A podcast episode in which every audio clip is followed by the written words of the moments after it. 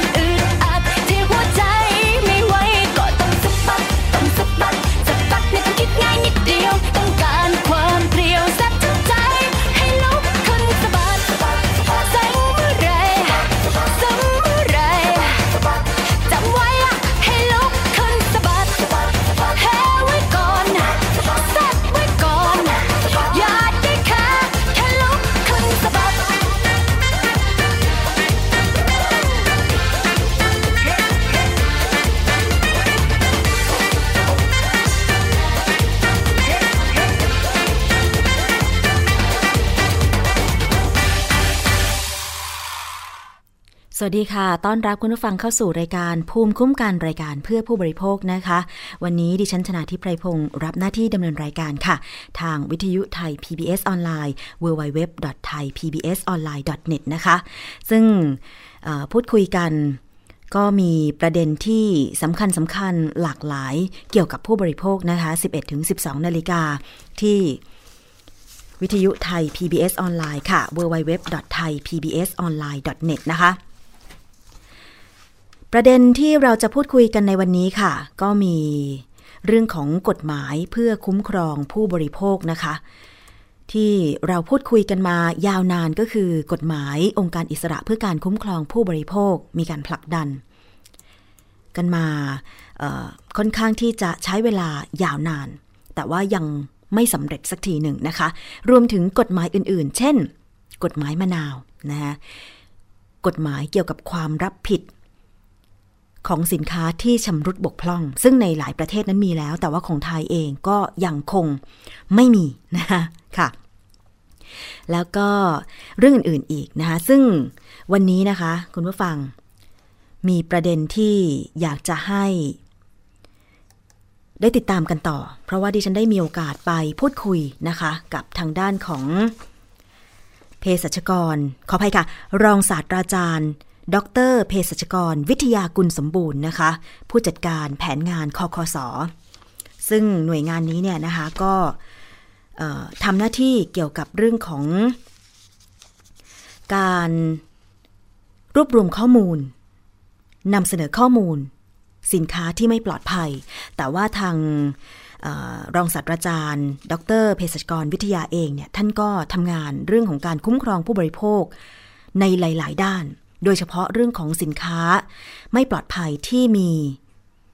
แร่ใยหินนะคะ แล้วก็สินค้าประเภทอื่น ๆด้วย แต่ทีนี้ท่านเองก็มีส่วนในการที่จะทำงานผลักดันกฎหมายเพื่อคุ้มครองผู้บริโภคนะคะ ไปพูดคุยกับรองศาสตราจารย์ ดรเภสัชกรวิทยาในประเด็นที่ว่า กฎหมายเพื่อคุ้มครองผู้บริโภคในปัจจุบันเนี่ยนะคะ มันเดินหน้าไปถึงไหนแล้ว เพื่อเป็นความหวังของผู้บริโภค ในเร็วๆนี้จะได้หรือเปล่า ไปฟังการพูดคุยกับอาจารย์วิทยากันค่ะ ก็เป็นวันคุ้มครองผู้บริโภคสากลนะครับ ก็เนื่องจากเราก็พยายามผลักดันเรื่องของอร่างพระราชบัญญัติองค์การอิสระ เพื่อการคุ้มครองผู้บริโภคมา ขณะนี้ก็นับได้ประมาณ 19 ปี เพราะฉะนั้นเนี่ยเราก็อยากเห็นภาพ ในการรวมตัวกันขององค์กรผู้บริโภคนะครับ เมื่อกฎหมายยังไม่เกิด มีการทำองค์การ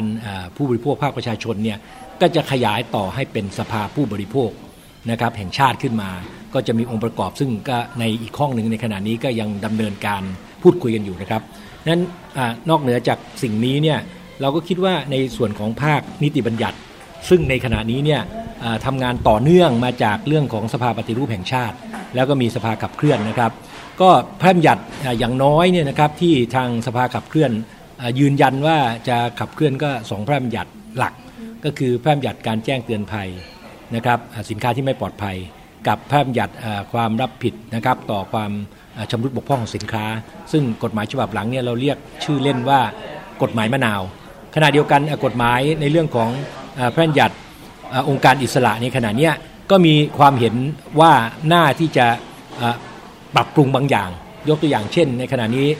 ทางรัฐบาลเนี่ยไม่ค่อยอยากให้ใช้คำว่าอิสระนะครับ เราก็ได้เสนอไปนะครับในส่วนของ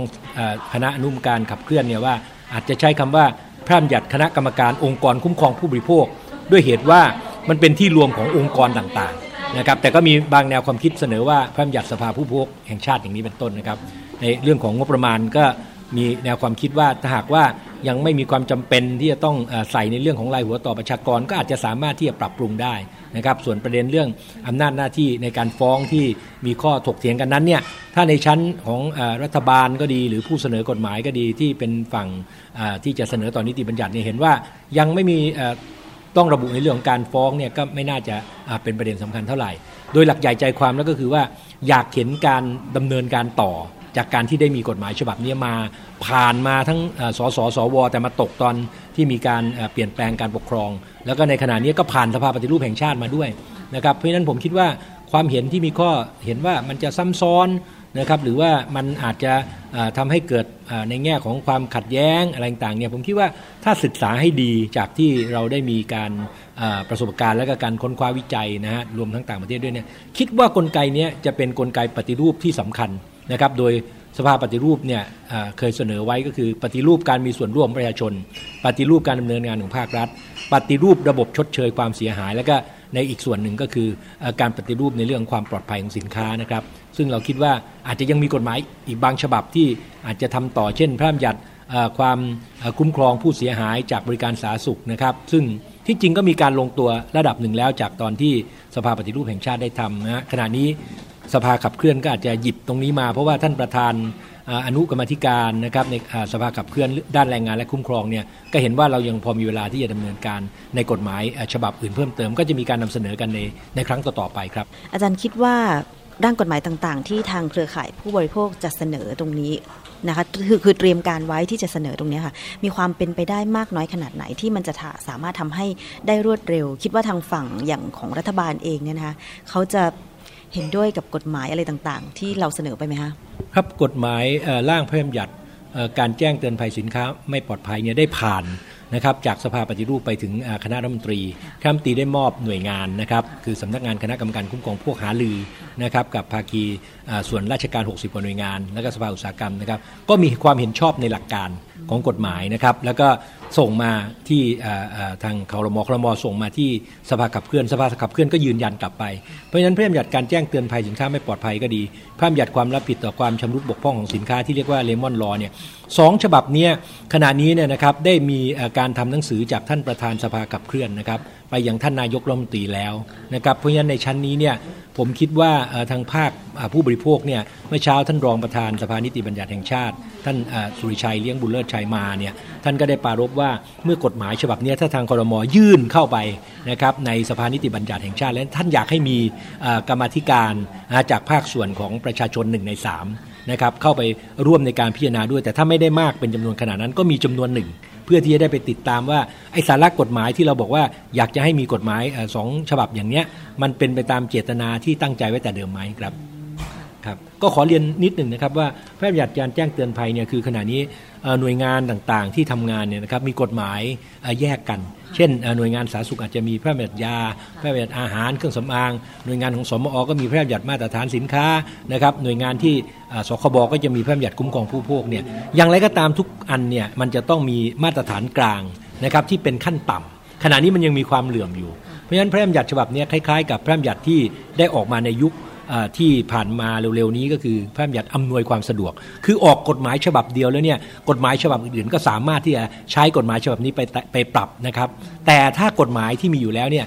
ได้เตือนภัยได้คุ้มครองประชาชนมากกว่านี้ก็ยังให้ยืนยันตามนั้นนะครับเพียงแต่ไปปรับเพราะเราได้ศึกษาแล้วว่ากฎหมายแต่ละฉบับเนี่ยเช่นการเรียกคืนสินค้าก็ดีนะครับเช่นการเตือนภัยสินค้าก็ดีเนี่ยยังมีวิธีปฏิบัติที่แตกต่างกัน เพราะฉะนั้นกฎหมายจะเสมือนหนึ่งเป็นกฎหมายกลาง นะความจริงกฎหมายนี้จะไปได้เร็วมากเลยนะครับ ถ้าสอนอชอเป็นผู้ผลักดัน เพราะว่าไม่ไม่มีมันไม่มีประเด็นเรื่องการเงิน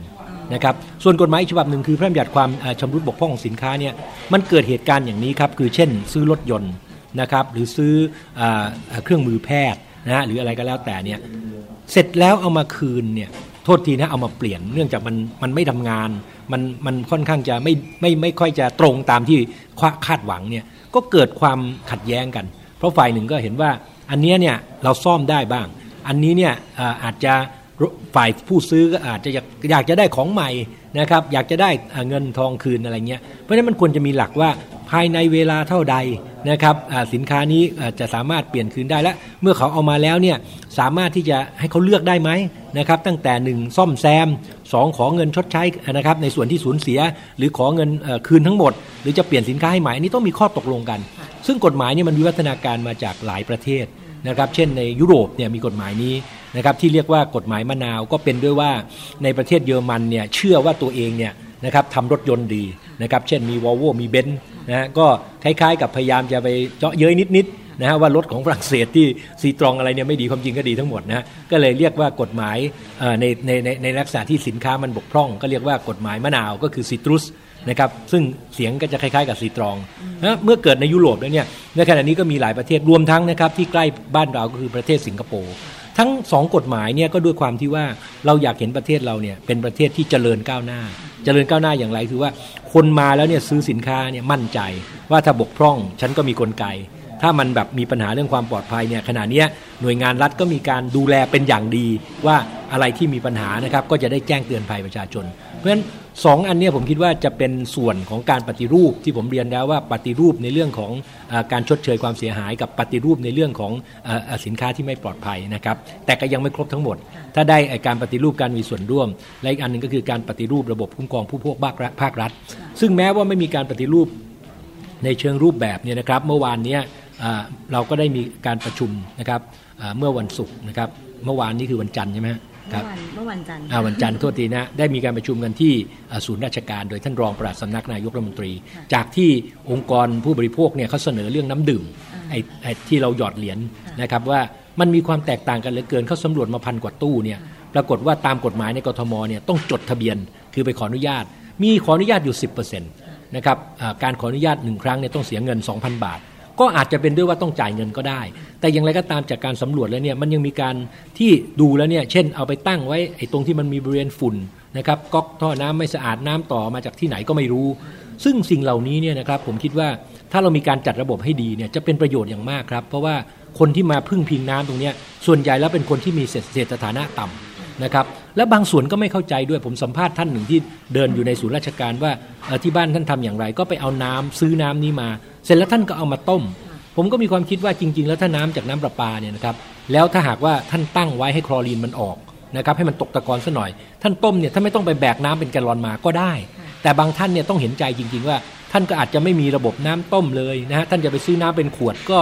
1 ขวดนึงก็ 10 บาท 20 บาท เสร็จแล้วนอกจากซื้อมาแล้วเนี่ยพลาสติกก็เป็นภาระด้วยท่านอาจจะคิดอย่างนี้ จึงได้ไปซื้อเอาแกลลอนไปใส่แล้วมากินที่บ้าน ซึ่งก็เป็นสิ่งที่ดีเพราะว่าแกลลอนหนึ่งเนี่ยตกประมาณ10ตกประมาณ 1 บาทนะครับต่อลิตรเท่านั้น ซึ่งผมคิดว่าเมื่อวานนี้ที่ได้ศึกษากันเนี่ยธุรกิจนี้ก็ตกอยู่ประมาณ 7,200 ล้านบาท แต่ขณะนี้กฎหมายมีเฉพาะในกรุงเทพคือต่างจังหวัดยังไม่มีข้อนี้ ท่านรองปลัดซึ่งดูแลการกระจายอำนาจเนี่ยในรอบหน้านะครับท่านก็นัดว่าจะชวนอองค์กรปกครองส่วนท้องถิ่น จะเป็นสมาคมสันนิบาต นะครับสมาคมอบจหรือสันนิบาตเทศบาลเนี่ยมาคุยกันเลยครับว่าในต่างจังหวัดเนี่ยกติกาเนี่ยควรจะเป็นอย่างไร เช่น ถึงเวลาหรือยังที่ในต่างจังหวัดเนี่ยการที่ตั้งตู้น้ำดื่มเนี่ยนะครับซึ่งจะเกิดขึ้นมากเรื่อยๆเพราะประเทศเราเนี่ยเปลี่ยนมาเป็นเมืองมากขึ้น ถูกไหมฮะคนก็จะซื้อน้ำทานมันก็แพงจะจะเอาน้ำที่บ้านก็กังวลเรื่องความสะอาดของน้ำนะครับเพราะฉะนั้นผมคิดว่านี่เป็นตัวอย่างหนึ่งที่ถ้าองค์การอิสระผู้บริโภคเขาเริ่มเปิดประเด็นปัญหามาหน่วยงานราชการ ซึ่งเมื่อวานนี้มากันถึงประมาณ 7-8 หน่วยงาน หน่วยงานนี้ก็ดูถัง หน่วยงานนี้ก็ดูน้ำขาเข้า หน่วยงานนี้ดูน้ำขาออก หน่วยงานนี้รับในเรื่องของมาตรฐาน มันมีปัญหาในเรื่องการบังคับใช้กฎหมาย เพราะนั้นในครั้งหน้าเนี่ยท่านรองปลัดสำนักนายกนะครับท่านจิรชัยมูลทองด้วย บอกขออีกทีหนึ่ง ซึ่งผมคิดเร็วๆว่าที่จะเป็นไปได้คือ คงจะจำลองแบบกฎหมายในในในในกรุงเทพเนี่ยนะครับไปใช้ที่ต่างจังหวัดด้วย แล้วก็จะมีเรื่องอื่นๆอีกครับพ ออาจารย์พูดมาแบบนี้ก็คือมองเห็นเลยว่าตอนนี้เรื่องของกฎหมายที่จะมาดูแลผู้บริโภคมันค่อนข้างจะล่าช้าทำให้ผลกระทบเกิดขึ้นมันค่อนข้างจะเยอะ อย่างเช่นที่อาจารย์พูดเกี่ยวกับเรื่องของความชุกของสินค้าไม่ปลอดภัยนะคะอยากให้อาจารย์พูดภาพรวมอีกครั้งหนึ่งว่าจากที่ได้ทำงานรวบรวม งานวิจัยอะไรต่างๆ มาตอนนี้ประเทศไทยมันแย่ขนาดไหนคะสำหรับสินค้าที่ไม่ปลอดภัยอะไรต่างๆเนี่ยค่ะครับก็คือปัญหาที่จากการรวบรวมข้อมูลในระดับภาคนะครับ จังหวัดนะครับเข้ามาแล้วเนี่ยก็เห็นภาพชัดนะครับว่าอย่างน้อยเนี่ยเป็นสักประมาณ 20 กว่าเรื่องได้นะครับแต่ที่เป็นจัดลำดับสำคัญเนี่ยนะครับซึ่งเกิดจากการประเมินความเสี่ยงบวกกับความเป็นไปได้ในการแก้ปัญหา ผมใช้สองคำนี้เพราะว่าเราคิดว่าบางครั้งเนี่ยข้อมูลในเรื่องการประเมินความเสี่ยงแม้เราได้มาแล้วเนี่ยถ้าหากว่าผู้ที่อยู่ในพื้นที่เขายังไม่มีความกระตือรือร้น หรือยังมองไม่เห็นช่องทางโอกาสที่จะแก้ปัญหาเนี่ยปัญหาก็แก้ได้ยาก เพราะฉะนั้นจากที่เราเห็นเนี่ยนะครับปัญหาที่โดดเด่นมากเลยคือ 1 สารเคมีเนี่ยตกค้างนะครับในอาหารนะครับอันนี้เป็นปัญหาใหญ่มากนะครับก็คือสารเคมีเหล่านี้มันมาจากการที่เราเร่งรัดในการปลูกไอ้ไอ้ไอ้ผัก นะครับหรือผลไม้โดยการใช้สารเคมีนะครับก็จะมีความหลากหลายในเรื่องของชนิดต่างๆ ประการที่ 2 ก็คือมีปัญหาในประเด็นเรื่องของเครื่องสำอางนะครับอันนี้ก็เป็นปัญหาที่เยอะมากก็ต้องยอมรับความจริงนะครับว่าในขณะนี้จะเป็นทั้งขายตามรูปแบบนะฮะจะเป็นทั้งขายแบบ อินเทอร์เน็ตจะเป็นทั้งขายแบบไม่ค่อยจะถูกเท่าไหร่ มันมีเยอะมากแล้วก็ผสมสารที่คิดว่าจะทำให้หน้าขาว แต่มันก็มีโอกาสที่จะเกิดความเสี่ยงเกิดปัญหาได้ ประการที่ 3 ก็คืออันนี้ก็เยอะเหมือนกันก็คือ การใช้ไอสารสเตียรอยนะครับในผิดพันอาหารหรือหรือผิดพันยานะครับนี่ก็เป็นประเด็นที่เกิดขึ้นในในชนบทในพื้นที่ ซึ่งปัญหาที่ผมเอ่ยมา 3 ปัญหาเนี่ยยังน้อย 2 ปัญหาเนี่ยนะครับมีมติคณะรัฐมนตรี นะครับในเรื่องสเตียรอยและก็ในเรื่องของอาหารนะครับ อีกอันหนึ่งก็คือปัญหาในเรื่องของน้ำมันทอดซ้ำเสื่อมสภาพ ในขณะนี้เราไม่ได้กังวลเพียงแค่น้ำมันในเตานะครับที่มีการทอดซ้ำเท่านั้น น้ำมันเหล่านี้ครับที่หลังจากเขาทอดเสร็จแล้วแล้วก็เก็บนะครับความจริงแล้วผมอยากจะเรียกว่าขยะน้ำมัน แต่มันมีผู้ที่ไปซื้อครับเพื่อเอาน้ำมันดำๆเนี่ยครับเอามาแล้วก็มีผู้ที่ให้ข้อมูลเรากำลังติดตามไปอย่างในรายละเอียดว่า มันมีความเป็นไปได้ไม่ยากครับ ที่จะเอาน้ำมันนี้มาทำให้ใสแล้วมาขายอีก ซึ่งวิธีที่ที่จะทำให้ขายได้โดยพูดง่ายๆคือว่าไม่เกิดความสงสัยก็คือ เอาน้ำมันที่ใสแล้วเนี่ยไปปนกับน้ำมันที่ดีนะครับเราเราลองคิดดูว่าน้ำมันในขณะนี้ราคาประมาณ 40 บาทนะครับต่อลิตร ถ้าเขาน้ำมันพวกนี้มาปนเนี่ยนะฮะน้ำมันพวกนี้เขาอาจจะซื้อมาในราคาประมาณสัก 20 บาทนะหลังจากกรองแล้วเพราะฉะนั้น ต้นทุนมันจะเหลือแค่ 20 บาท เมื่อปนไปแล้วจะกำไรประมาณครึ่งหนึ่ง เพราะนั้นเนี่ยอันนี้เป็นที่น่าห่วง แต่นอกเหนือจากนี้เขาก็มีการเอาไปให้ปลา เอาไปให้ไก่ เอาไปให้วัวกินเนี่ยนะครับโดยการอาจจะทำเป็นเม็ดเป็นอะไรบ้าง ซึ่งตรงนี้เนี่ยในประเทศไทยยังไม่มีการศึกษาจริงจังแต่ในยุโรปเนี่ยเขาเลิกแล้ว คือเขามีการประกาศในระยะแรกก็ยังถกเถียงกันว่า เอ้าเมื่อ ปลามันกินเมื่อไก่มันกินเมื่อวัวมันกินเมื่อหมูมันกินไปแล้วเนี่ยมันก็คงมีกลไกอะไรเนี่ยไปย่อยสลายแล้วทำให้อ่ามันไม่เกิดปัญหาพิษเวลาเรามากินเนื้ออะไรต่างๆนะแต่ยุโรปในขณะนี้ก็ได้ประกาศแล้ว แต่เราตรงนี้เรายังขอเวลาศึกษา แต่ที่เราเป็นห่วงมากเลยก็คือการที่เอามาให้คนรับประทาน ซึ่งตรงนี้มองดูไปแล้วก็อาจจะเป็นตลาดมืดประการที่ 3 คือน้ำมันเหล่านี้ก็มีอยู่จำนวนหนึ่งเหมือนกันครับที่เททิ้งลงมาในท่อเลย นะครับซึ่งอันนี้เนี่ยก็เกิดความเสียหายต่อระบบมลภาวะนะครับด้วยเพราะฉะนั้นเนี่ยจากจากที่เราศึกษามาเรื่องน้ำมันทอดซ้ำเนี่ยถ้ามีกฎหมายแบบญี่ปุ่นว่าน้ำมันที่เสียแล้วเนี่ยมันเป็นเหมือนขยะอันตรายนะครับซึ่งขณะนี้ประเทศไทยกำลังตื่นตัวเรื่องนี้นะครับเช่นไอ้ไอ้โทรทัศน์นะครับหรือคอมพิวเตอร์ที่เป็นอิเล็กทรอนิกส์เนี่ยเรากำลังจะออกกฎหมายแบบเดียวกับแบตเตอรี่นะฮะคือพระราชบัญญัติขยะอิเล็กทรอนิกส์เมื่อบริษัทเนี่ยนะครับอาจจะเก็บเงินชาร์จเข้าไปเลยแล้ว ตอนหลังที่มีการไอ้เอาเอามาคืนนะครับเช่นจะทิ้งเนี่ยบริษัทเขารับผิดชอบเขาจะ rebate คือคืนตังค์ให้ เพราะฉะนั้นผมคิดว่าน้ำมันทอดซ้ำก็เป็นลักษณะเดียวกัน คือมันเป็นพิษเหมือนกัน แต่กลไกที่ญี่ปุ่นใช้เนี่ยคือว่าทุกน้ำมันที่ทิ้งเนี่ยนะฮะเขาจะรับนะครับเพื่อที่จะเอาไปทำในการที่เอาไปทำให้เป็นประโยชน์ทำเป็นประโยชน์ในขณะนี้ก็คือทำไบโอดีเซล ซึ่งเราก็มีการทำนะฮะในหลายพื้นที่ก็เติมรถใส่วิ่งได้ แต่ปัญหามันก็คือว่า คนที่ซื้อน้ำมันนี้ไปในขณะนี้สมมุติว่าถ้าเขาซื้อไป 20 บาทเนี่ยน้ำมันมันราคา 23 บาท 24 บาท ถ้าคิดในเชิงเงินเนี่ยมันไม่คุ้ม แต่คิดในเชิงต้นทุนที่รัฐไอไปเสียต่อสิ่งแวดล้อมหรือมีโอกาสนำไปสู่ความเสี่ยงอันนี้คุ้มเพราะในต่างประเทศพอประกาศเป็นกฎหมายปั๊บมันก็เท่ากับขยะน้ำมันเนี่ยคุณจะไปขายทั่ว ๆ ไปไม่ได้เพราะมันมีโอกาสไปทำความเสี่ยง มันก็คือเหมือนเป็นขยะ ที่ยกให้กับใครเขานะครับขณะนี้มีความตื่นตัวในเทศบาลบางแห่งนะครับเขารับซื้อน้ำมันพวกนี้เลยในราคาลิตรละสิบาทบ้างนะครับหรือ 3 ขวดแลก1ขวดบ้าง อันนี้ก็เป็นวิธีที่ดีในท้องถิ่นนะครับแล้วก็เอามาใช้ในรถเพื่อเช่นที่โรงพยาบาลอุ้มผางจังหวัดตากนะครับเพราะว่าโรงพยาบาลเขาไม่ค่อยจะมีทรัพยากรเท่าไหร่ ราะฉะนั้นผมคิดว่าอันนี้ก็เป็นอีกเรื่องหนึ่งนะครับ นอกจากนั้นแล้วก็ยังมีเรื่องฟอร์มาลินในอาหารสัตว์ก็เป็นประเด็นที่โดดเด่น แต่กันนั้นก็ตามนะครับยังมีปัญหาสารตกค้างในยานะครับเช่นสารที่เรียกว่าสารลดความอ้วนนะครับจริง ๆ มันเป็นสารที่เร่งเนื้อแดงนะแต่เอามาลดความอ้วนมันยังมีอีกหลายอย่างมาก ผมก็เลยชี้นำในที่ประชุมว่าเราเนี่ยเจอกับปัญหาเยอะมากถ้าเราไม่มากันกรองนะฮะ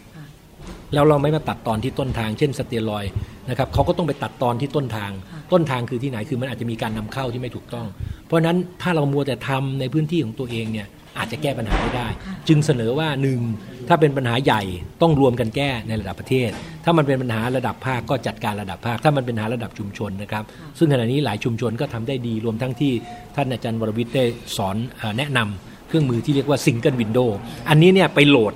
ได้เองเลยฮะในในโทรศัพท์มือถือนะฮะ w 3ตัว tum d w e สองตัวนะฮะ .com หรือ .org เนี่ยนะฮะก็จะสามารถเข้าไปมันก็จะเป็นหน้าจอออกมานะที่เราเรียกว่าหน้าต่างเตือนภัยนะครับและขณะนี้ทางกรมวิทยาศาสตร์การแพทย์ก็จะลงทุนตรงนี้อีกมากทีเดียว เพื่อให้ทำให้ทำให้ง่ายขึ้น นะครับที่เรียกว่า user friendly เรียกว่าเข้าไปมีไอคอนโหลดแอปไว้แล้วเราก็สามารถตรวจดูได้ แต่เรายังไม่ถึงขั้นขนาดว่าท่านหยิบอะไรมาอย่างหนึ่งแล้วใส่เข้าไปในเครื่อง แล้วสามารถบอกได้ว่ามันปลอดภัยไม่ปลอดภัย แต่ขณะนี้คือเอาภาพของของไม่ดีมาให้ดูครับเป็นการเตือนภัยว่าสิยี่ห้อสินค้านี้ไม่ดีนะครับมีผลการทดลองรองรับแล้วให้เห็นรูปด้วย แล้วก็ให้เห็นด้วยว่าอันนี้ทำให้เกิดมะเร็ง อันนี้ทำให้เกิดอะไรเงี้ยเราก็จะชี้แจงไว้ในนั้นหมดนะครับเพราะฉะนั้นผู้ที่จะขายอันเนี้ย เขาเห็นอันนี้เขาก็ต้องตกใจแล้ว เพราะมีคนมาบอกแล้วว่ามันใช้ไม่ได้นะ อันนี้มันไม่ปลอดภัย ซึ่งตรงเนี้ยครับคือเครื่องมือที่จะไปรับกับพระบัญญัติกฎหมายเตือนภัย เพราะต่อไปนี้ถ้าหากว่าทุกหน่วยงานเขาเห็นว่าจำเป็นต้องเตือนภัยเขาจะคิดเครื่องมือคิดวิธีนะครับแล้วมันมีปัญหาในขณะนี้มากแล้วมันส่งกันทางไลน์ส่งกันทาง Facebook โดยที่บางทีข้อมูลยืนยันก็ไม่มี แล้วก็เกิดความเสียหายด้วย เช่น บอกว่าโรงพยาบาลแห่งหนึ่ง บอกว่ายาสีฟันเป็นพิษอย่างนี้ไม่ปลอดภัย อีกทีก็บอกว่ายาตัวนี้มีการยกเลิกซึ่งบางอันมันยกเลิกไป 20 กว่าปีแล้ว เพราะฉะนั้นถ้าเรามีมาตรฐานของการให้ข้อมูลก็คือหน้าต่างเตือนภัยนี่จะเป็นตัวอย่างหนึ่งนะครับที่ ที่จะทำให้ประชาชนมั่นใจขึ้นว่าอ๋อถ้ามันไม่ดีจริงนะเขาก็ต้องไปใส่ไว้ในตรงนี้แล้วนี่นะไม่ใช่ส่งกันตามไลน์ส่งกันเยอะแยะไปหมดนะครับในขณะนี้ปัญหาคือเรามีข้อมูลเนี่ยเหมือนน้ำที่ท่วมเข้ามาจนคัดกรองไม่ออกนะฮะหน้าต่างเตือนภัยก็จะเป็นแหล่งอ้างอิงสำคัญของพี่น้องอประชาชนอีกอันหนึ่งครับ ค่ะนั่นคือการพูดคุยกับรองศาสตราจารย์ดรเภสัชกรวิทยากุลสมบูรณ์นะคะซึ่งท่านเองก็มีส่วน ในการทำงานเพื่อคุ้มครองผู้บริโภคกันมากเลยทีเดียวนะคะ ท่านเป็นผู้จัดการแผนงานพัฒนาวิชาการและกลไกคุ้มครองผู้บริโภคด้านสุขภาพ หน่วยงานนี้นะคะ ชื่อย่อว่าคอคสอนะคะของจุฬาลงกรณ์มหาวิทยาลัยค่ะ ซึ่งตอนท้ายที่อาจารย์วิทยาพูดเมื่อสักครู่ พูดถึงแอปพลิเคชันที่มีชื่อว่า หน้าต่างเตือนภัยหรือ Single Window เนี่ยนะคะ ดิฉันเองได้ทำการดาวน์โหลดมาติดตั้งในมือถือเรียบร้อย ด้วยความรวดเร็วเลยค่ะ ดิฉันใช้ระบบปฏิบัติการ Android นะคะ ก็เข้าไปหาในเอ่อ Play Store นะคะ พิมพ์พิมพ์ง่ายๆเลยนะคะ ที่อาจารย์บอกก็คือ T U M D W E นะคะ แค่นี้เองก็จะปรากฏ Single Window เตือนภัยของกรมวิทยาศาสตร์การแพทย์ แล้วก็ ติดตั้งง่ายมากเลย เพราะว่าไม่เปลืองพื้นที่ในมือถือของคุณเลยนะคะ แล้วก็มีการเตือนภัยทั้งเรื่องของยาเครื่องสำอาง มีรูปมีชื่อสินค้านะคะ ที่เขาจะอัปเดตให้คุณล่าสุดเลย ตอนนี้ที่ดิฉันเปิดไปเนี่ยประเภทยา มียาอะไรบ้างที่เขาเตือนมาแล้วว่าไม่ปลอดภัย อย่างเช่น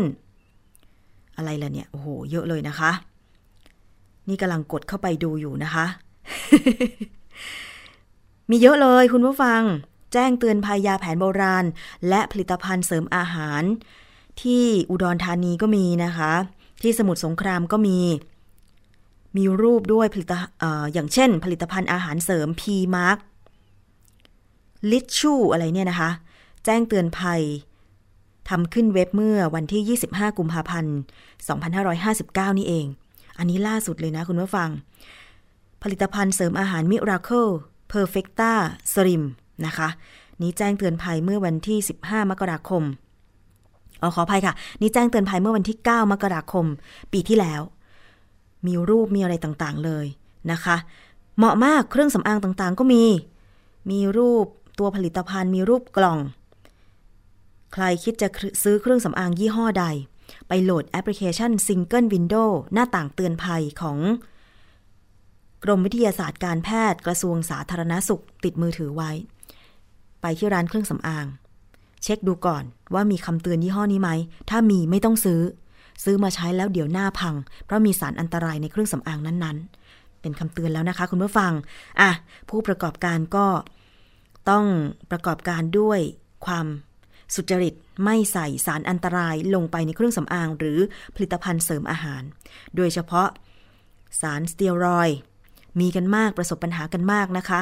อย่างวันผู้บริโภคสากลเมื่อ 15 มีนาคมที่ผ่านมา ที่ดิฉันไปร่วมงานทำข่าวด้วยเนี่ยนะคะ ไปพูดคุยกับอาจารย์วิทยาเนี่ย มีการนำรูปหัวข้อต่างๆ ที่มีการเตือนภัยของสินค้าไม่ปลอดภัยเนี่ย หนึ่งในนั้นก็มีรูปของยา แผนโบราณ เป็นขวดน้ำบ้าง เป็นแคปซูลบ้างมาเตือนภัยกัน ว่าตอนนี้มันยังมีอยู่นะ โดยเฉพาะการโฆษณาตามชุมชนตามหมู่บ้าน ในภูมิภาคต่างๆ มีผู้ที่ได้รับผลกระทบที่เภสัชกรในพื้นที่ไปตรวจสอบดู อย่างเช่นคุณยายคนหนึ่งเนี่ยถ่ายภาพมาเลยนะคะ ขาบวม โชคดีที่เภสัชกรไปเจอทัน ไม่อย่างนั้นคุณยายท่านนี้เนี่ยอาจจะแย่ไปกว่านี้ คือไปทานยา เป็นยาขวด ที่มีการโฆษณา ในพื้นที่ไม่ว่าจะเป็นสื่อวิทยุชุมชนหรือรถเร่ แผงลอย ตลาดนัด โดยเฉพาะ นักจัดรายการวิทยุท้องถิ่นนี่ ต้องฟังหูไว้หูนะคะ ท่านไหนที่ตอนนี้ฟังวิทยุชุมชน แล้วก็ที่รับรายการภูมิคุ้มกันอยู่ ท่านที่เป็นนักจัดรายการวิทยุชุมชน ค่อนข้างจะมีอิทธิพลกับคนในท้องถิ่น คือถ้าให้ข้อมูลที่เป็นประโยชน์กับประชาชน ชี้น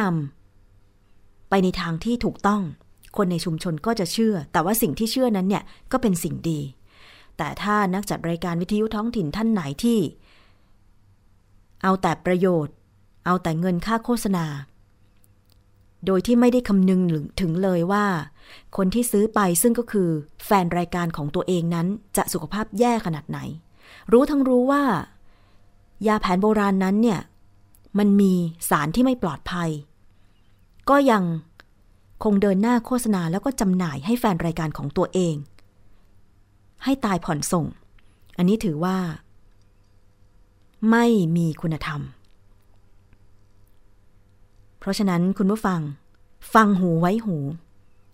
แล้วก็พินิษพิเคราะห์ ไปดาวน์โหลดนะคะแอปพลิเคชัน Single Window หน้าต่างเตือนภัย ผลิตภัณฑ์สุขภาพและเครื่องสำอางต่างๆ ที่ไม่ปลอดภัย อย่าไปซื้อนะคะ อันนี้ด้วยความปรารถนาดีจากใจจริงของดิฉันเลย แล้วรายการภูมิคุ้มกันวิทยุไทย PBS เลย เพราะว่าที่ผ่านมา ทั้งคนรอบข้างสิ่งที่เจอมาเอง จากการทำงานที่ได้ไปสัมภาษณ์ใครต่อใคร ไปสัมภาษณ์นักวิชาการรวมถึงประชาชนที่ได้รับผลกระทบ มันเป็นผลร้ายจริง ๆ กับการโฆษณาสินค้าที่ไม่ปลอดภัยนะคะ เอาละค่ะ ช่วงนี้เรื่องของการขับเคลื่อนกฎหมาย เกี่ยวกับผู้บริโภคและความชุกของสินค้าไม่ปลอดภัย ก็นำเสนอเพียงเท่านี้ก่อนก็แล้วกันนะคะ ถ้ามีประเด็นความคืบหน้าอะไร ดิฉันนำมาเสนอแน่นอนค่ะ แต่ว่าตอนนี้มีเพลงเพลงหนึ่งมาฝากคุณผู้ฟัง ช่วงนี้อากาศมันร้อนใช่ไหม อย่าทำใจร้อนตามนะคะ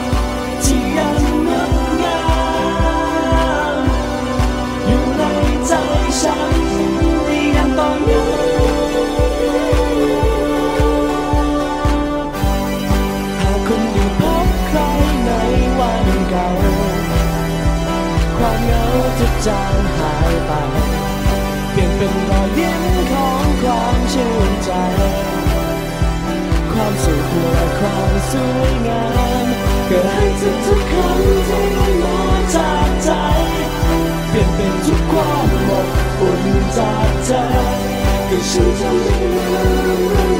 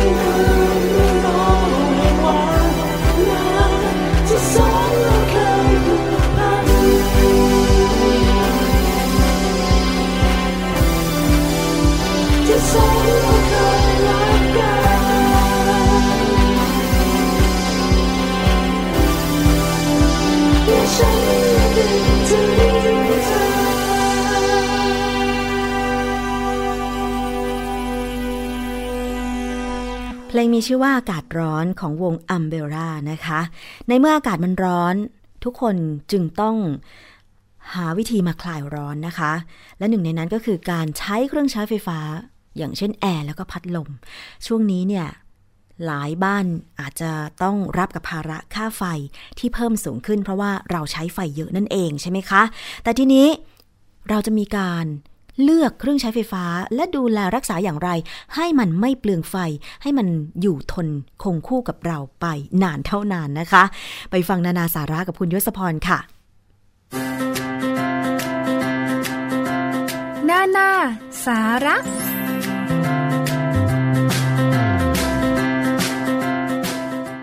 สวัสดีครับต้อนรับคุณผู้ฟังทุกท่านเข้าสู่ช่วงนานาสาระนะครับ กับผมยศพรพยุงสุวรรณ ก็กลับมาพบกันเป็นประจำในรายการภูมิคุ้มกันนะครับ วันนี้สิ่งที่นานาสาระจะมานำเสนอให้คุณผู้ฟัง ได้ติดตามรับฟังเนี่ยก็เป็นเรื่องที่เข้ากับบรรยากาศในช่วงนี้เวลานี้นะครับ ที่บอกว่าเข้ากับช่วงนี้เวลานี้ ก็เพราะว่าช่วงนี้เนี่ยอากาศค่อนข้างร้อนทีเดียว เราเข้าสู่หน้าร้อนแบบเต็มตัว แบบเต็มรูปแบบแล้วนะครับ เพราะฉะนั้นในช่วงนี้เวลานี้เนี่ยเครื่องใช้ไฟฟ้าที่มีส่วนช่วยในการคลายร้อน ก็มักจะได้รับความนิยม มักจะมีการเลือกซื้อหาหรือมักจะมีการกลับมาปัดฝุ่นกันใหม่ และมาใช้กันอย่างเต็มที่ จริงๆแล้วเนี่ยเครื่องใช้ไฟฟ้าที่ช่วยในการคลายร้อนเนี่ยสำหรับบ้านเราเนี่ยนะครับคุณผู้ฟังก็มักจะได้ใช้ทุกฤดูกาลอยู่แล้ว ไม่ว่าจะ ฤดูฝน ฤดูหนาว หรือแม้กระทั่งฤดูร้อนเอง เพราะว่าอย่างบ้านเรามีฤดูหนาวเนี่ยก็ไม่ได้หนาวแบบจับใจ หนาวแบบชั่วครั้งชั่วคราว ผ่านมาแล้วก็ผ่านไปนะครับก็ต้องมีโอกาสได้ใช้เครื่องใช้ไฟฟ้าที่มาช่วยในการคลายร้อนอยู่ดี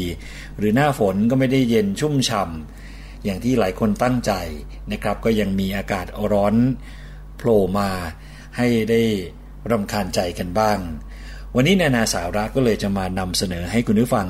ได้ทราบถึงเครื่องใช้ไฟฟ้าที่ช่วยในการคลายร้อน ซึ่งแน่นอนว่าเราต้องใช้ในช่วงนี้เวลานี้ แต่การประหยัดการใช้อย่างรู้คุณค่า การใช้อย่างรู้วิธี ก็เป็นสิ่งที่สำคัญเช่นเดียวกันนะครับ เริ่มกันจากพัดลมครับคุณผู้ฟัง เป็นเครื่องใช้ไฟฟ้าที่นิยมใช้เป็นหลักในบ้านนะครับ ช่วยในการหมุนเวียนอากาศ และระบายความร้อนภายในบ้าน ปัจจุบันนะครับพัดลมที่ใช้ก็มีหลายลักษณะแล้วก็ประเภทขึ้นอยู่กับการใช้งาน ส่วนประกอบและการทำงานของพัดลมที่ว่านะครับคุณผู้ฟังอย่างส่วนประกอบเนี่ยที่เราจะเห็นหน้าตาของพัดลมหลายท่านไม่ทราบนะครับว่า พัดลมแต่ละเครื่องนั้นมีส่วนประกอบประมาณไหนบ้างคร่าวๆก็มีตัวใบพัด มีตะแกรงคลุมใบพัด มอเตอร์ไฟฟ้า สวิตช์ควบคุมการทำงาน และกลไกควบคุมการหมุน รวมไปถึงสายนะครับ ซึ่งในปัจจุบันเนี่ยมีการกำหนดฉลากประสิทธิภาพพลังงาน โดยพัดลมที่ประหยัดพลังงานจะต้องมีฉลากเบอร์ 5 นะครับเนื่องจากพัดลมเนี่ยสามารถช่วยสร้างความสบายให้กับคนที่อยู่อาศัยภายในบ้าน เพราะฉะนั้นแล้วถ้าเป็นไปได้การใช้พัดลม แทนการเปิดแอร์หรือว่าเครื่องปรับอากาศก็จะช่วยลดค่าไฟฟ้าในบ้าน ลงได้เยอะทีเดียว โดยการใช้อย่างถูกวิธีและประหยัดพลังงานนี่คือสิ่งที่นานาสาราจะมาแนะนำกันต่อนะครับ ให้คุณผู้ฟังได้ทราบ สิ่งแรกเลยก็คือเลือกใช้ความแรงของลมให้เหมาะกับความต้องการนะครับ ซึ่งความแรงของลมยิ่งมากเนี่ยยิ่งเปลืองไฟครับคุณผู้ฟัง และเมื่อคุณผู้ฟังไม่ได้ใช้งานควรจะปิดพัดลมทันที ในกรณีที่พัดลมมีระบบรีโมทคอนโทรลคุณผู้ฟังต้องไม่พยายามเสียบปลั๊กทิ้งไว้นะครับ เพราะว่าจะมีไฟฟ้าหล่อเลี้ยงอุปกรณ์ตลอดเวลา ซึ่งก็แน่นอน เปลืองไฟกินไฟ และอาจจะส่งผลต่อตัวพัดลมได้ไม่มากก็น้อยนะครับ นอกจากนั้นคุณผู้ฟังควรจะวางพัดลม ในที่ที่มีอากาศถ่ายเทสะดวกนะครับ เพราะว่าคือพัดลมเนี่ยใช้หลักการดูดอากาศจากบริเวณรอบๆ ทางด้านหลังของตัวใบพัด แล้วปล่อยออกสู่ด้านหน้านะครับ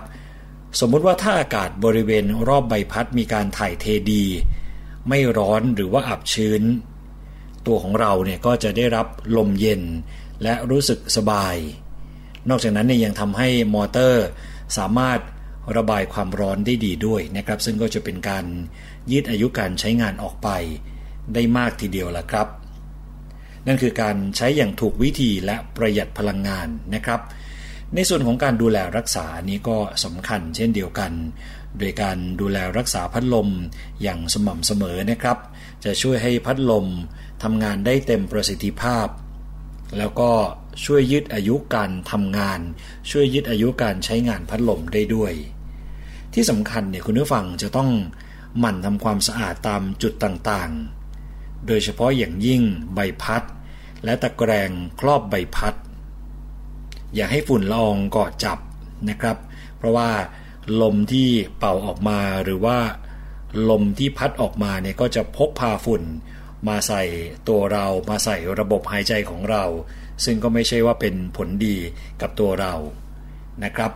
แล้วก็คุณผู้ฟังจะต้องดูแลให้มีสภาพดีอยู่เสมอครับ คืออย่าให้แตกหักหรือชำรุด หรือโค้งงอผิดส่วน จะทำให้ลมที่ออกมามีความแรงของลมลดลงไป อย่างที่บอกไป นะครับว่าเรื่องของความสะอาดในสำคัญ คุณผู้ฟังจะต้องหมั่นทำความสะอาดช่องลม ตรงฝาครอบมอเตอร์ของใบพัดด้วย ซึ่งเป็นช่องระบายความร้อนของมอเตอร์นะครับ อย่าให้มีคราบน้ำมัน หรือฝุ่นละอองเกาะจับ เพราะจะทำให้ประสิทธิภาพของมอเตอร์ลดลง และสิ้นเปลืองไฟฟ้ามากขึ้นด้วยนะครับ ต่อมานะครับที่คุณผู้ฟังหลายท่าน ต้องใช้อยู่ในชีวิตประจำวันไม่ว่าจะหน้าร้อนหรือว่าหน้าไหนนะครับก็คือตู้เย็นครับ เป็นเครื่องใช้ไฟฟ้าที่มีส่วนช่วยในการคลายร้อนให้กับคุณผู้ฟังได้อย่างมากทีเดียว เป็นอุปกรณ์ที่ทุกบ้านมีครบถ้วน คือแทบจะทุกบ้านก็ว่าได้ที่ต้องมีตู้เย็นนะครับ เป็นอุปกรณ์ในการทำความเย็น ช่วยในการถนอมอาหาร โดยการลดอุณหภูมิ เป็นอุปกรณ์ที่ใช้พลังงานตลอด 24 ชั่วโมงด้วยนะครับสำหรับตู้เย็น เพราะฉะนั้นการเลือกและใช้ตู้เย็นอย่างเหมาะสมเนี่ยก็จะช่วยประหยัดพลังงานได้มากทีเดียวครับ ส่วนประกอบหลักๆนะครับรวมไปถึงการทำงาน ที่ทำให้ภายในตู้เย็นเนี่ยเกิดความเย็น ก็ประกอบไปด้วยมีคอมเพรสเซอร์นะครับทำหน้าที่ในการอัด และดูดสารทำความเย็น ให้หมุนเวียนในระบบของตู้เย็น ต่อมาคือแผงทำความเย็น ก็มีหน้าที่กระจายความเย็นภายในบริเวณตู้เย็นให้ทั่วถึงนะครับ มีแผงระบายความร้อนด้วย ซึ่งเป็นส่วนที่ใช้ระบายความร้อนของสารทำความเย็น แผงระบายความร้อนที่ว่าเนี่ยจะติดตั้งอยู่ด้านหลังของตู้เย็นนะครับ แล้วก็ตัวตู้เย็นคือทำจากโลหะ และอัดฉีดโฟมอยู่ระหว่างกลาง เพื่อทำหน้าที่เป็นฉนวนกันความร้อนจากภายนอกนะครับ โดยปกติเราจะระบุขนาดของตู้เย็นเนี่ยเป็นคิวหรือว่าลูกบาทฟุต นอกจากนั้นยังมีอุปกรณ์อื่นๆ อย่างเช่น อุปกรณ์ควบคุมอุณหภูมิ สวิตช์โอเวอร์โหลด พัดลม กระจายความเย็น เป็นต้นนะครับ และอื่นๆอีกมากมาย ซึ่งเป็นอุปกรณ์ส่วนประกอบ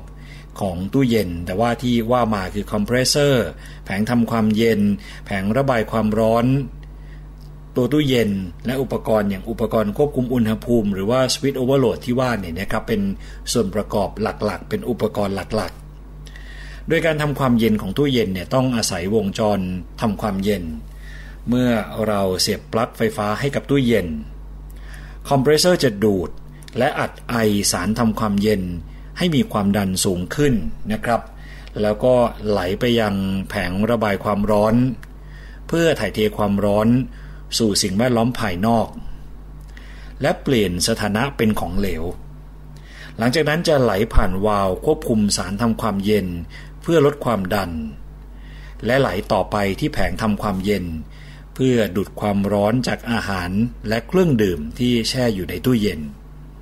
นะครับ ณจุดนี้แหละครับ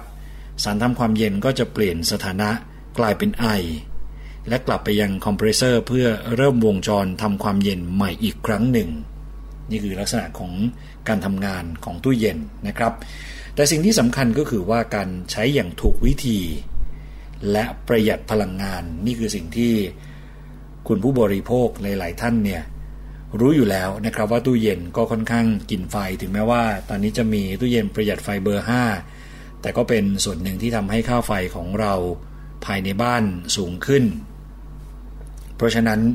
การใช้อย่างถูกวิธีและประหยัดพลังงานเนี่ยก็เป็นเรื่องที่สำคัญนะครับ สิ่งที่คุณผู้ฟังจะต้องทราบก็คือว่าค่าไฟฟ้าจะเพิ่มตามจำนวนครั้งของการเปิดปิดตู้เย็นนะครับ เพราะว่าเมื่อเปิดตู้เย็น ความร้อนภายนอกเนี่ยจะไหลเข้าตู้เย็นทำให้คอมเพรสเซอร์ต้องทำงานหนักมากขึ้น เพื่อที่จะรักษาอุณหภูมิภายในของตู้เย็น ให้คงเดิมอย่างที่ตั้งไว้ ถ้าอุณหภูมิโดยรอบสูงขึ้น ปริมาณความร้อนจะถูกถ่ายเทเข้าไปในตู้เย็นมากขึ้นนะครับ เป็นการเพิ่มภาระให้กับระบบทำความเย็น ดังนั้นครับคุณผู้ฟังไม่ควรติดตั้งตู้เย็น ใกล้กับแหล่งกำเนิดความร้อนใด ๆ ทั้งสิ้น หรือว่ารับแสงอาทิตย์โดยตรงนะครับ ที่สำคัญคือคุณผู้ฟังไม่เก็บอาหารในตู้เย็นมากจนเกินไป คือไม่ควรเลยนะครับ เพราะว่าจะทำให้อุณหภูมิในตู้เย็นไม่สม่ำเสมอ ควรให้มีช่องว่างเพื่อให้อากาศภายในไหลเวียนได้สม่ำเสมอ แล้วก็ทั่วถึงนะครับ ถ้านำอาหารที่มีอุณหภูมิสูงไปแช่ในตู้เย็นเนี่ยก็ไม่ใช่เรื่องดีครับคุณผู้ฟัง เพราะว่าจะส่งผลกระทบ ทั้ง ต่อตัวอาหาร แล้วก็ต่อตัวตู้เย็นด้วยย่างอาหารเนี่ยก็คือว่าจะทำให้อาหารต่างๆ ที่อยู่ในบริเวณข้างเคียงเสื่อมคุณภาพ หรือเสียได้นะครับ แล้วก็หากตู้เย็นกำลังทำงานเต็มที่ จะทำให้ไอสารทำความเย็นก่อนเข้าเครื่องอัด ร้อนจนไม่สามารถทำหน้าที่หล่อเย็นคอมเพรสเซอร์ได้เพียงพอนะครับ ก็เลยส่งผลทำให้อายุของคอมเพรสเซอร์เนี่ยสั้นลง และที่สำคัญที่สุดก็คือว่าจะต้องสูญเสียพลังงานไฟฟ้ามากขึ้นนะครับนี่เพียงแค่คุณผู้ฟังนำอาหารที่มีอุณหภูมิสูง ไปแช่ในตู้เย็นนะครับ ก็จะเห็นถึงผลกระทบที่จะตามมา การใช้อย่างถูกวิธีที่สำคัญอีกอย่างก็คือว่า เมื่อดึงปลั๊กออกแล้วเนี่ยไม่ควรเสียบปลั๊กใหม่ทันทีนะครับ เพราะว่าเมื่อเครื่องหยุด สารทำความเย็น จากส่วนที่มีความดันสูง จะไหลไปทางที่มีความดันต่ำจนความดันภายในวงจรเนี่ยเท่ากัน ดังนั้นถ้าคอมเพรสเซอร์เริ่มทำงานทันทีเนี่ยนะครับ สารทำความเย็นยังไหลกลับไม่ทัน เครื่องก็ต้องออกแรงฉุดมาก เพื่อเอาชนะแรงเฉื่อยและแรงเสียดทาน ก็เลยส่งผลให้มอเตอร์ของเครื่องอัดทำงานหนัก ก็อาจจะเกิดการชำรุดหรืออายุการใช้งานก็สั้นลงไป นะครับ อันนี้คือการใช้อย่างถูกวิธีและประหยัดพลังงาน ในส่วนของการดูแลรักษาครับคุณผู้ฟัง ก็จะคล้ายๆกับพัดลมนะครับก็คือว่าคุณผู้ฟังต้องหมั่นทำความสะอาด อย่างสม่ำเสมอ โดยเฉพาะแผงระบายความร้อนของตู้เย็นที่ต้องทำอย่างสม่ำเสมอนะครับ ถ้ามีฝุ่นเกาะ สกปรกมาก ก็จะระบายความร้อนได้ไม่ดี มอเตอร์ต้องทำงานหนัก เปลืองไฟมากขึ้น แล้วก็ต้องไม่ให้ขอบยางประตูเนี่ยมีจุดชำรุดหรือเสื่อมสภาพ เพราะว่าความร้อนจะไหลเข้าตู้เย็น ก็จะทำให้มอเตอร์ทำงานหนัก และเปลืองไฟฟ้ามากนะครับ คุณผู้ฟังสามารถตรวจสอบโดยเสียบกระดาษ ระหว่างขอบยางประตู แล้วปิดประตู ถ้าสามารถเลื่อนกระดาษไปมาได้ แสดงว่าขอบยางเสื่อมสภาพนะครับควรจะติดต่อช่างมาเปลี่ยนขอบยางกันต่อไป สุดท้ายคืออุปกรณ์ระบายความร้อน จะติดตั้งอยู่ด้านหลังของตู้เย็น เพื่อให้สามารถระบายความร้อนได้ดีนะครับ ควรจะวางตู้เย็น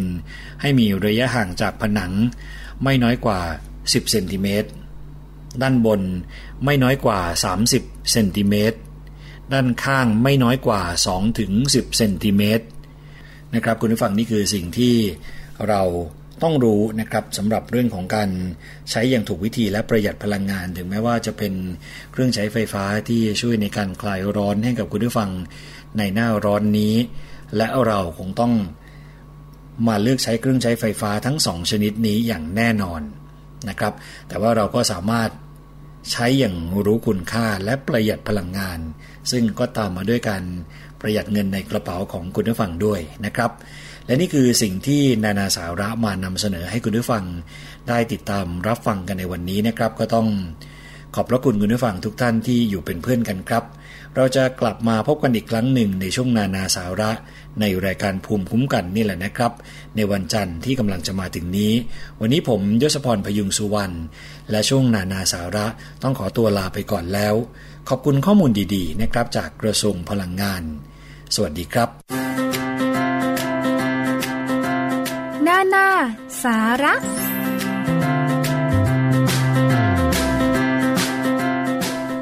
ค่ะเนื่องจากอากาศร้อนนะคะ ดิฉันก็มีพยากรณ์อากาศตั้งแต่ 17 มีนาคมถึง 23 มีนาคมนี้ มาฝากคุณผู้ฟังค่ะภาคเหนือนะคะมีอากาศร้อนถึงร้อนจัด มีฟ้าหลวในตอนกลางวันตลอดช่วงเลยทีเดียว อุณหภูมิสูงสุดจะอยู่ที่ 41 องศาเซลเซียสนะคะ ภาคอีสานค่ะ อากาศร้อนถึงร้อนจัด กับมีฟ้าหลวในตอนกลางวันตลอดช่วง อุณหภูมิสูงสุดก็ 41 องศาเซลเซียสเช่นกัน ภาคกลางไม่ต่างกันเหมือนกันเลยทีเดียวนะคะ ภาคตะวันออกด้วย ภาคตะวันออกนี่อุณหภูมิสูงสุดจะอยู่ที่ 40 องศาเซลเซียส ภาคใต้ฝั่งตะวันออกค่ะ อุณหภูมิสูงสุดจะอยู่ที่ 38 องศาเซลเซียส ภาคใต้ฝั่งตะวันตกอุณหภูมิสูงสุดจะอยู่ที่ 37 องศาเซลเซียส กรุงเทพมหานครแล้วก็ปริมณฑลนะคะ อุณหภูมิจะสูงสุดอยู่ที่ 38 องศาเซลเซียสค่ะ อากาศร้อนแบบนี้นะคะ ศูนย์บริการการแพทย์ฉุกเฉินกรุงเทพมหานคร หรือศูนย์เอราวันสำนักการแพทย์กรุงเทพมหานครนะคะ ก็มี วิธีการปฏิบัติตัวเพื่อป้องกันโรคที่มาจากอากาศร้อนหรือฮิสโตรกนะคะ ดังนี้ค่ะ ก็คือให้สวมเสื้อผ้าหลวมๆ น้ำหนักเบา สีอ่อนๆนะคะอย่าสวมเสื้อสีเข้มๆ สีดำสีน้ำเงินอย่างเงี้ยหลีกเลี่ยงเพราะว่ามันจะดูดแสงอาทิตย์ดูดความร้อนได้มากกว่าเสื้อสีอ่อนๆนะคะ 2 ก็คือเลี่ยงการโดนแดดโดยตรงอย่างเช่น การสวมหมวกโดยเฉพาะหมวกแบบมีปีก การสวมแว่นกันแดด ใช้ครีมกันแดดที่มี SPF ไม่ต่ำกว่า 15 และให้ทาบ่อยขึ้นถ้ามีเหงื่อหรือว่ายน้ำ ให้ดื่มน้ำมากๆ ผู้ที่ทานยาที่มีความเสี่ยงในการเกิดโรคจากอากาศร้อนมากขึ้น ก็ควรจะระมัดระวังให้มากกว่าปกตินะคะ อย่าปล่อยให้ใครอยู่ในรถที่จอดไว้กลางแดด แล้วก็ระวังอย่าลืมเด็กไว้ในรถด้วย และถ้าหลีกเลี่ยงการทำงานหรือออกกำลังกายกลางแดดไม่ได้ ให้ใช้เวลาอยู่กลางแดดให้น้อยที่สุดนะคะ ก็คืออาจจะหาร่มอยู่บ้างอะไรบ้าง สิ่งที่น่าเป็นห่วงก็คือเกษตรกร ผู้ใช้แรงงานก่อสร้างอะไรต่างๆ คงจะต้องหาวิธีดื่มน้ำเยอะๆนะคะ ใส่เสื้อผ้าที่ป้องกันแสงแดด แล้วก็หาที่กำบังไว้เป็นครั้งคราวค่ะ คุณผู้ฟัง วันนี้ขอบคุณมากเลยสำหรับการติดตามรับฟังนะคะ คุณสเสน่ห์จากวิทยุชุมชนคนเมืองลี้บอกว่า วิทยุชุมชนที่แท้จริง ไม่มีโฆษณาไม่แสวงหาผลกำไร สถานีไหนมีโฆษณาและบอกว่าเป็นวิทยุชุมชนนั้นไม่ใช่ตัวจริง เป็นวิทยุธุรกิจ ขอบคุณมากเลยทีเดียวนะคะ ที่ร่วมถ่ายทอดรายการภูมิคุ้มกันเอาละค่ะดิฉันกลับมาใหม่พรุ่งนี้11-12 นาฬิกา กับวิทยุไทย PBS นะคะ สวัสดีค่ะ เกราะป้องกันเพื่อการเป็นผู้บริโภคที่ฉลาดซื้อ และฉลาดใช้ ในรายการ ภูมิคุ้มกัน